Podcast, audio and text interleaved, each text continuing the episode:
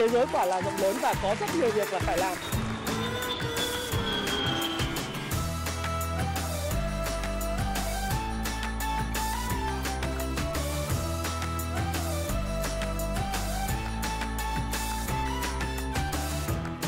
Hi, xin chào tất cả các bạn. Chào mừng các bạn đã quay trở lại với channel của Thái Phạm. Và hôm nay là ngày 16 tháng 1 năm 2022. Chúng ta lại cùng gặp nhau trong chuyên mục nhịp đập thị trường của tuần mới. Và tuần này chủ đề của chúng ta sẽ là lạm phát của Mỹ tăng cao nhất trong vòng 40 năm qua, đạt 7%. Và dự kiến Fed sẽ nâng lãi suất cấp tập trong năm 2022. Dự báo là có thể lên tới 5 lần trong năm 2022. Một cái dự báo mà ngoài những sự tưởng tượng và dự báo của tất cả những nhà đầu tư, những nhà kinh tế học. Trước tiên, cái video của mình thì tôi luôn luôn có một cái tuyên bố trách nhiệm mỗi đầu video. Đó là video này của tôi nhằm phục vụ mục đích giáo dục, mục đích mang lại những kiến thức dành cho nhà theo dõi đầu tư chứng khoán và cổ phiếu. Tôi không có ý niệm khuyến nghị mua bán bất cứ một cổ phiếu nào. Và quan điểm trong video này của tôi thì hoàn toàn là có thể sai.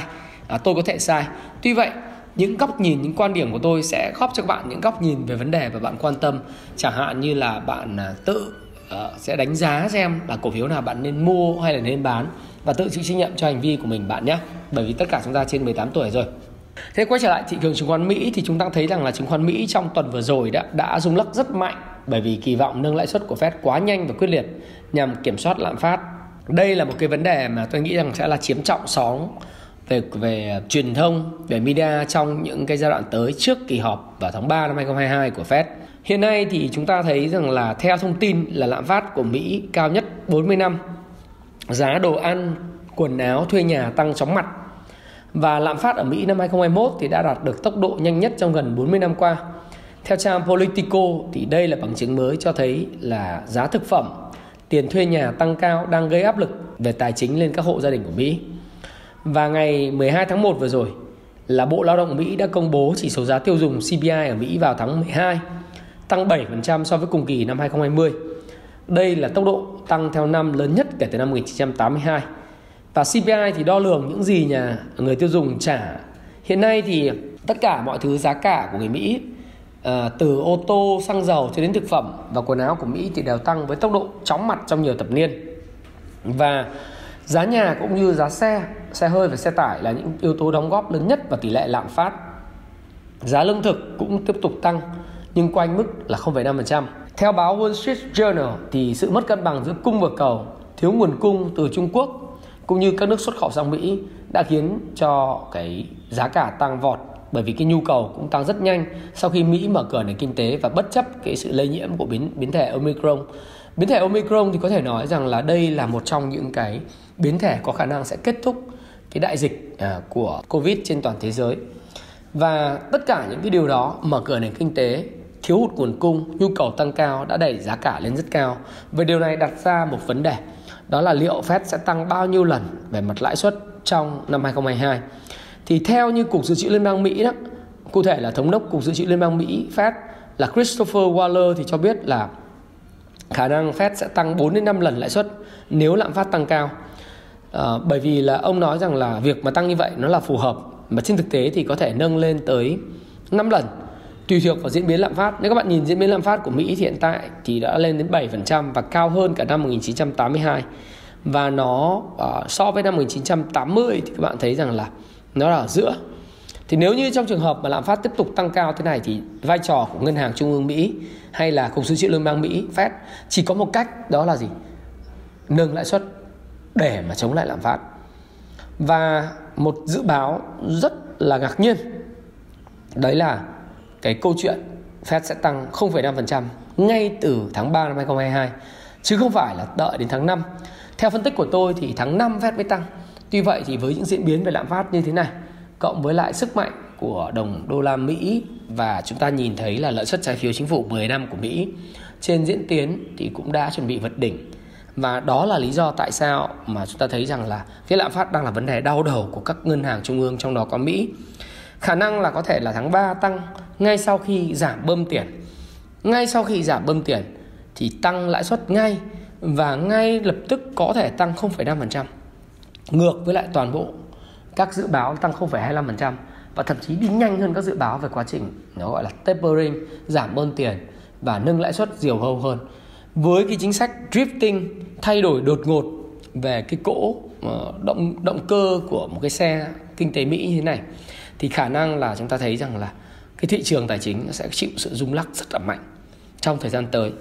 Và cái nguyên nhân tại sao mà cái nguồn cung lại bị hạn chế thì có phần nhiều thấy chúng ta thấy rằng là cái giá dầu nó lên rất mạnh, đặc biệt là cái khả năng mà kiểm soát cái chuỗi cung ứng và cung hàng của Trung Quốc hiện nay người ta cứ vượn cớ là zero covid để mà ngăn cản cái câu chuyện xuất khẩu từ Trung Quốc sang Mỹ, tạo ra sự khan hiếm và hàng hóa.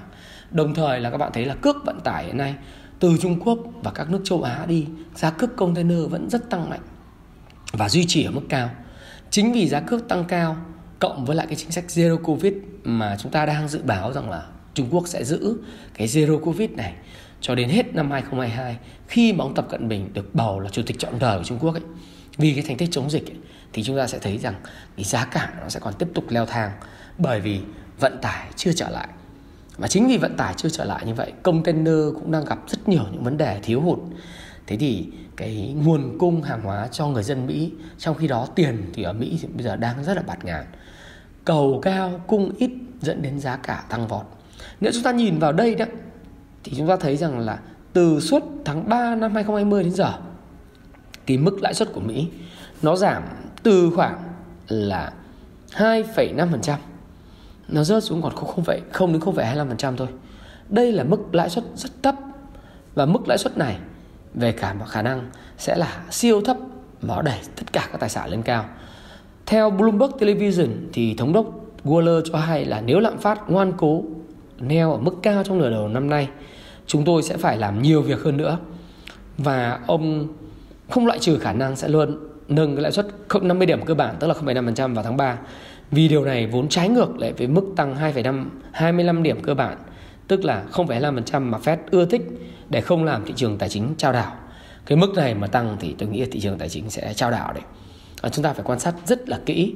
Bởi vì trong phiên điều trần trước Quốc hội đầu tuần thì Chủ tịch Powell cũng dự kiến là Fed sẽ bắt đầu thu hẹp cái quy mô bảng cân đối kế toán trị giá là 8,77 nghìn tỷ vào khoảng cuối năm nay, tức là cuối năm 2022 là Fed sẽ thu tiền về.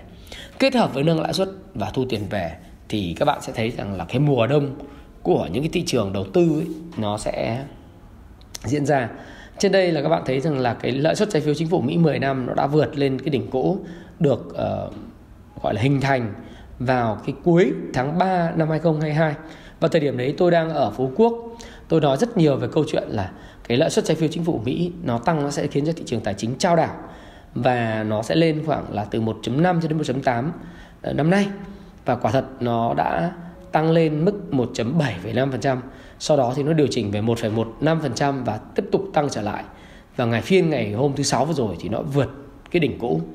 Và khả năng là nếu như dự báo của các cái chuyên gia kinh tế cho thấy rằng là nếu như cái lãi suất trái phiếu chính phủ của Mỹ tăng lên mức 2,15% thì coi như là sẽ có cú big correction, điều chỉnh rất mạnh của thị trường tài chính Mỹ trong năm 2022, đầu năm luôn. Thì thị trường tài chính thì nó phản ứng ngay. Các bạn thấy là sau một giai đoạn tăng voodoo, tăng gọi là VDU đấy, không có thanh khoản ngay đầu năm 2022 và trước cái lễ Giáng sinh, thì thị trường mở năm 2022 với một cái kết cục là dành cho Dow Jones này. Rồi các bạn thấy là dường Nasdaq hay S&P 500 đều gãy hết. Và thị trường đi vào xu hướng là giảm giá. Thị trường giảm giá rồi, Mỹ vậy. Và cái sự đồng pha của thị trường nó đang đến từ cả những cái chúng ta thấy rằng nó đang đến từ cả những các cái mùa đông crypto nữa, những cái đồng tiền số đấy, đồng tiền số. Và hiện nay giá năng lượng cũng đang tăng rất mạnh, đặc biệt là cái giá dầu. Các bạn thấy là giá dầu hiện nay chuẩn bị vượt đỉnh lên đến mức 86,32 đô một thùng dầu Brent miền Bắc.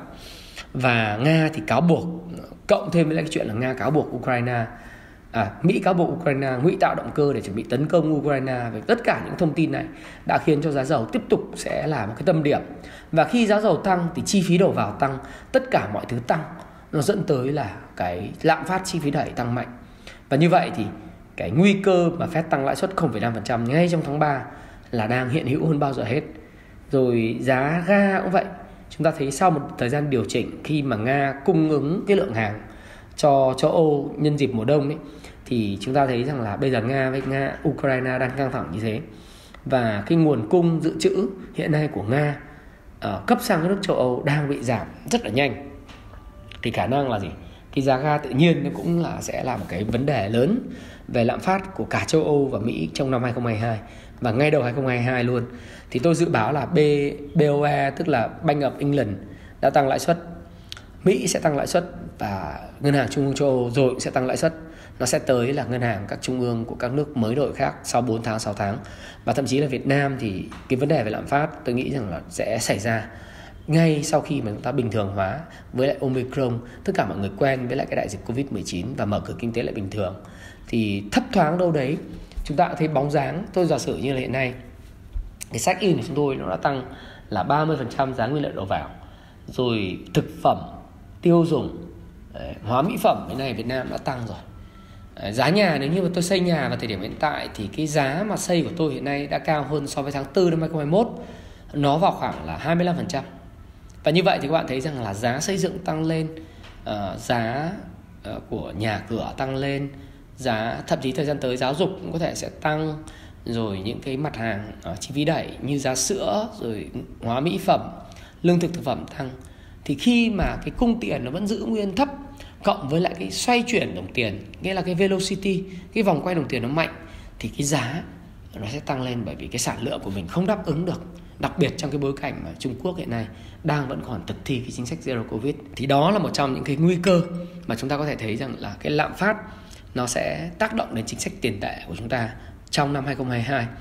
Mặc dù vậy thì tôi nghĩ rằng là cái việc nâng lãi suất của Việt Nam sẽ phải tiến hành rất thận trọng, bởi vì nâng nhanh quá thì sẽ tạo ra nợ xấu, sẽ khiến cho các doanh nghiệp Việt Nam hiện nay khó khăn hơn trong việc tiếp cận cái nguồn vốn giá rẻ để mà tái cơ cấu nợ, để mà hoãn nợ, giãn nợ, để mà phục vụ sản xuất kinh doanh.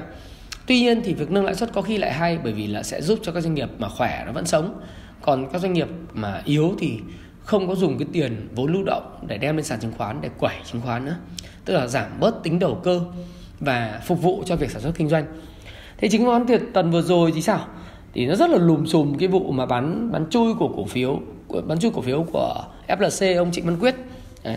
Và vụ Tân Hoàng Minh bỏ cọc thì cái tác động nó rất là lớn. Đấy. Chúng ta cũng thấy rằng ngay sau cái điểm tin của tôi tuần trước, tôi nói rằng là Bộ trưởng Bộ Tài chính ngày 4 tháng 1 chỉ đạo luôn là đấu giá đất Thủ Thiêm là điển hình của việc làm nhiễu loạn thị trường.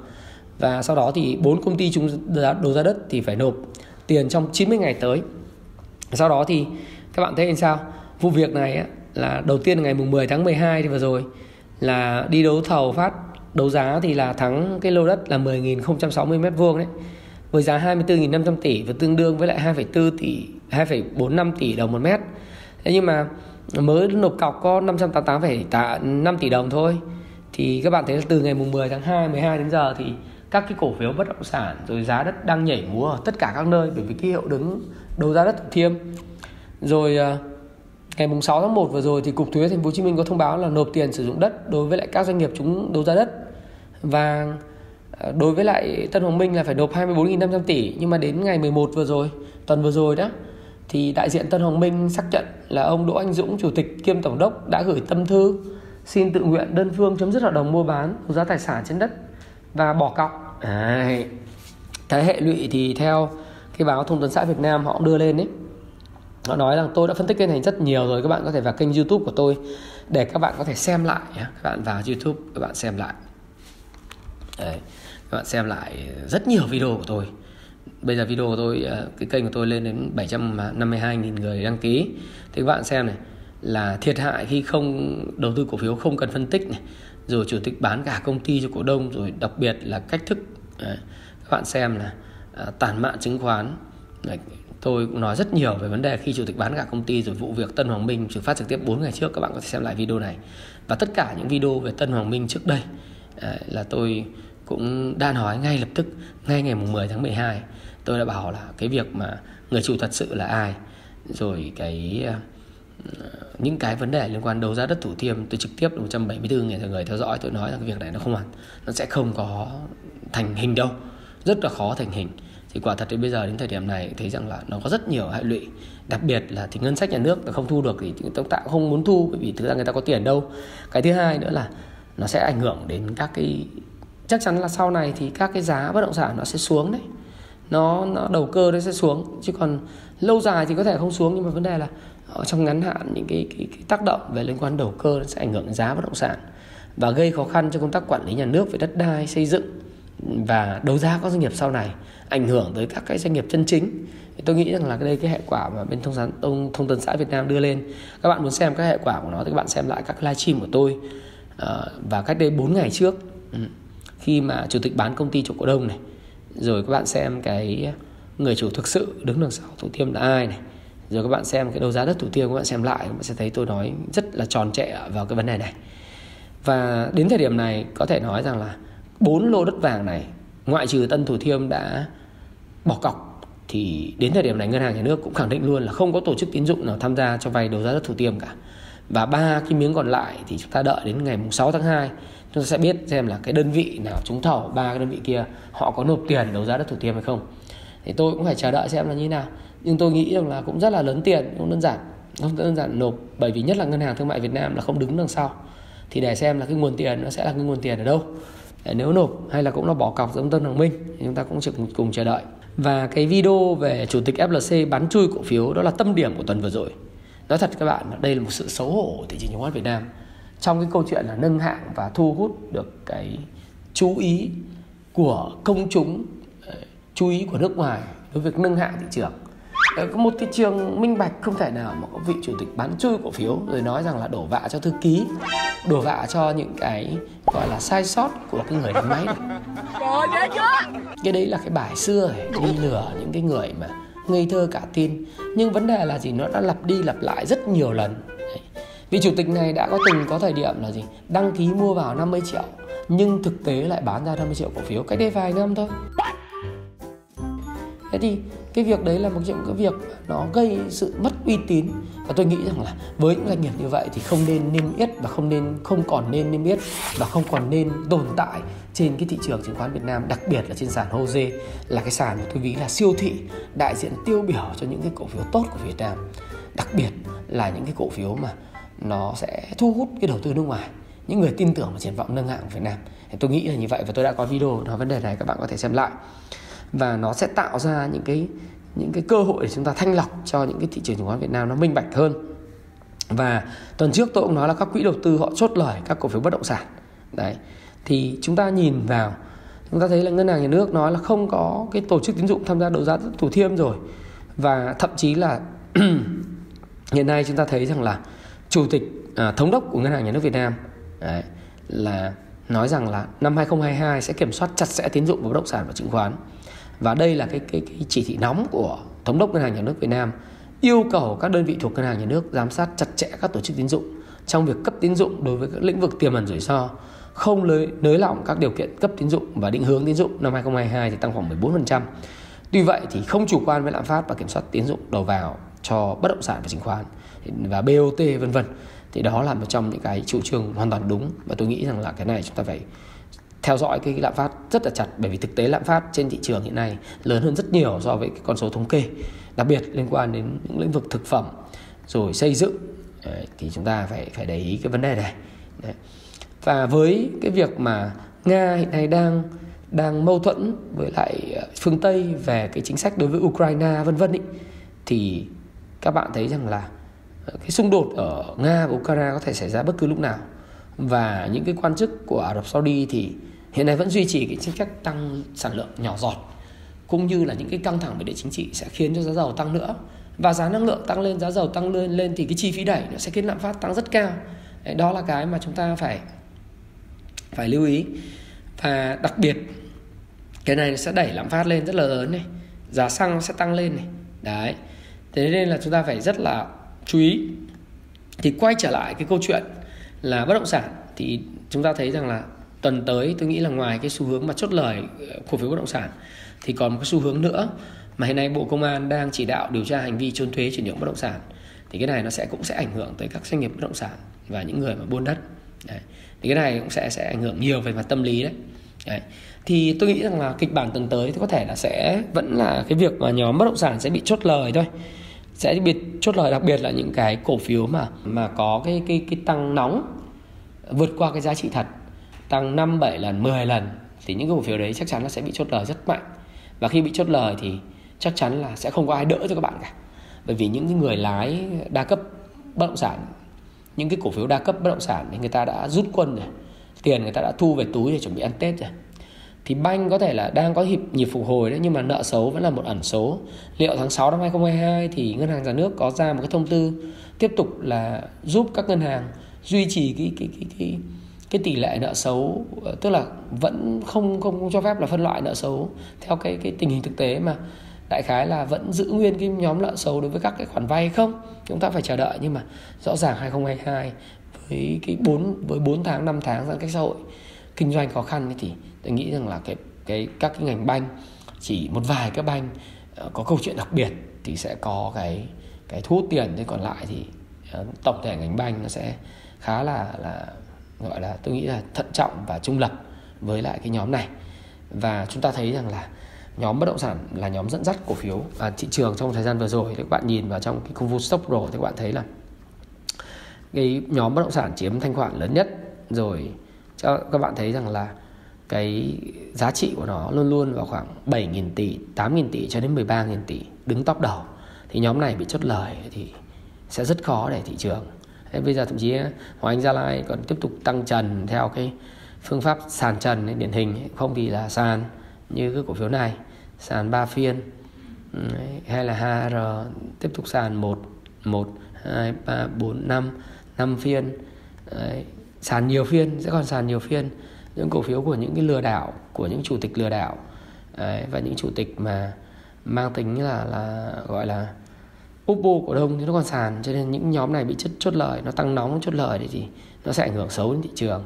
Và cái tâm lý của những ngày cận Tết thì cái xu hướng nó sẽ đi ngang nhiều, thanh khoản nó sẽ thấp hơn, bởi vì ai cũng sợ rủi ro và rút tiền ăn Tết. Thì đấy, với cái thông tin như vậy thì tôi nghĩ rằng là 2022 nó sẽ phân hóa, và tôi sẽ có video vào ngày mùng 1 Tết, đó là thị trường sẽ tức là đại khái là sẽ đầu tư gì để kiếm bộn tiền vào năm 2022. Nhưng mà 2022 thì phân hóa khó rất nhiều, nhỏ lẻ thì nhiều nhưng mà chậm rồi, châu chậm và nút đục, và xu hướng chốt lời chứng khoán và có thể đầu cơ bất động sản vân vân. Thì tất cả những cái đó thì chúng ta sẽ cùng nhận định, nhưng mà nói chung là gần Tết rồi, hôm nay là 16 Tết rồi, tuần tới sẽ là ngày ông Công ông Táo, thì các bạn sẽ thấy rằng là chúng ta gần Tết hơn bất cứ lúc nào hết, và hãy cẩn trọng với đồng tiền của mình. Tôi thì tôi nghĩ rằng là chúng ta đã kiếm rất nhiều tiền trong năm 2021. Từ ngày 1 tháng 1 tôi đã làm video đầu tư gì để kiếm bộn tiền năm 2021. Các bạn có thể coi lại cái video đấy. Đầu tư gì kiếm bộn tiền 2021. Thì các bạn xem là Thái Phạm đã nói rất nhiều. Cách đây là một năm trước là 464.000 lượt coi. Sau đó thì đến tháng 1 tháng 7 tôi làm video là 450.000 lượt coi. Cho nên là nếu mà đã kiếm được rất nhiều tiền rồi, theo tôi thì là sẽ nên bảo vệ thành quả của mình, và gần Tết rồi.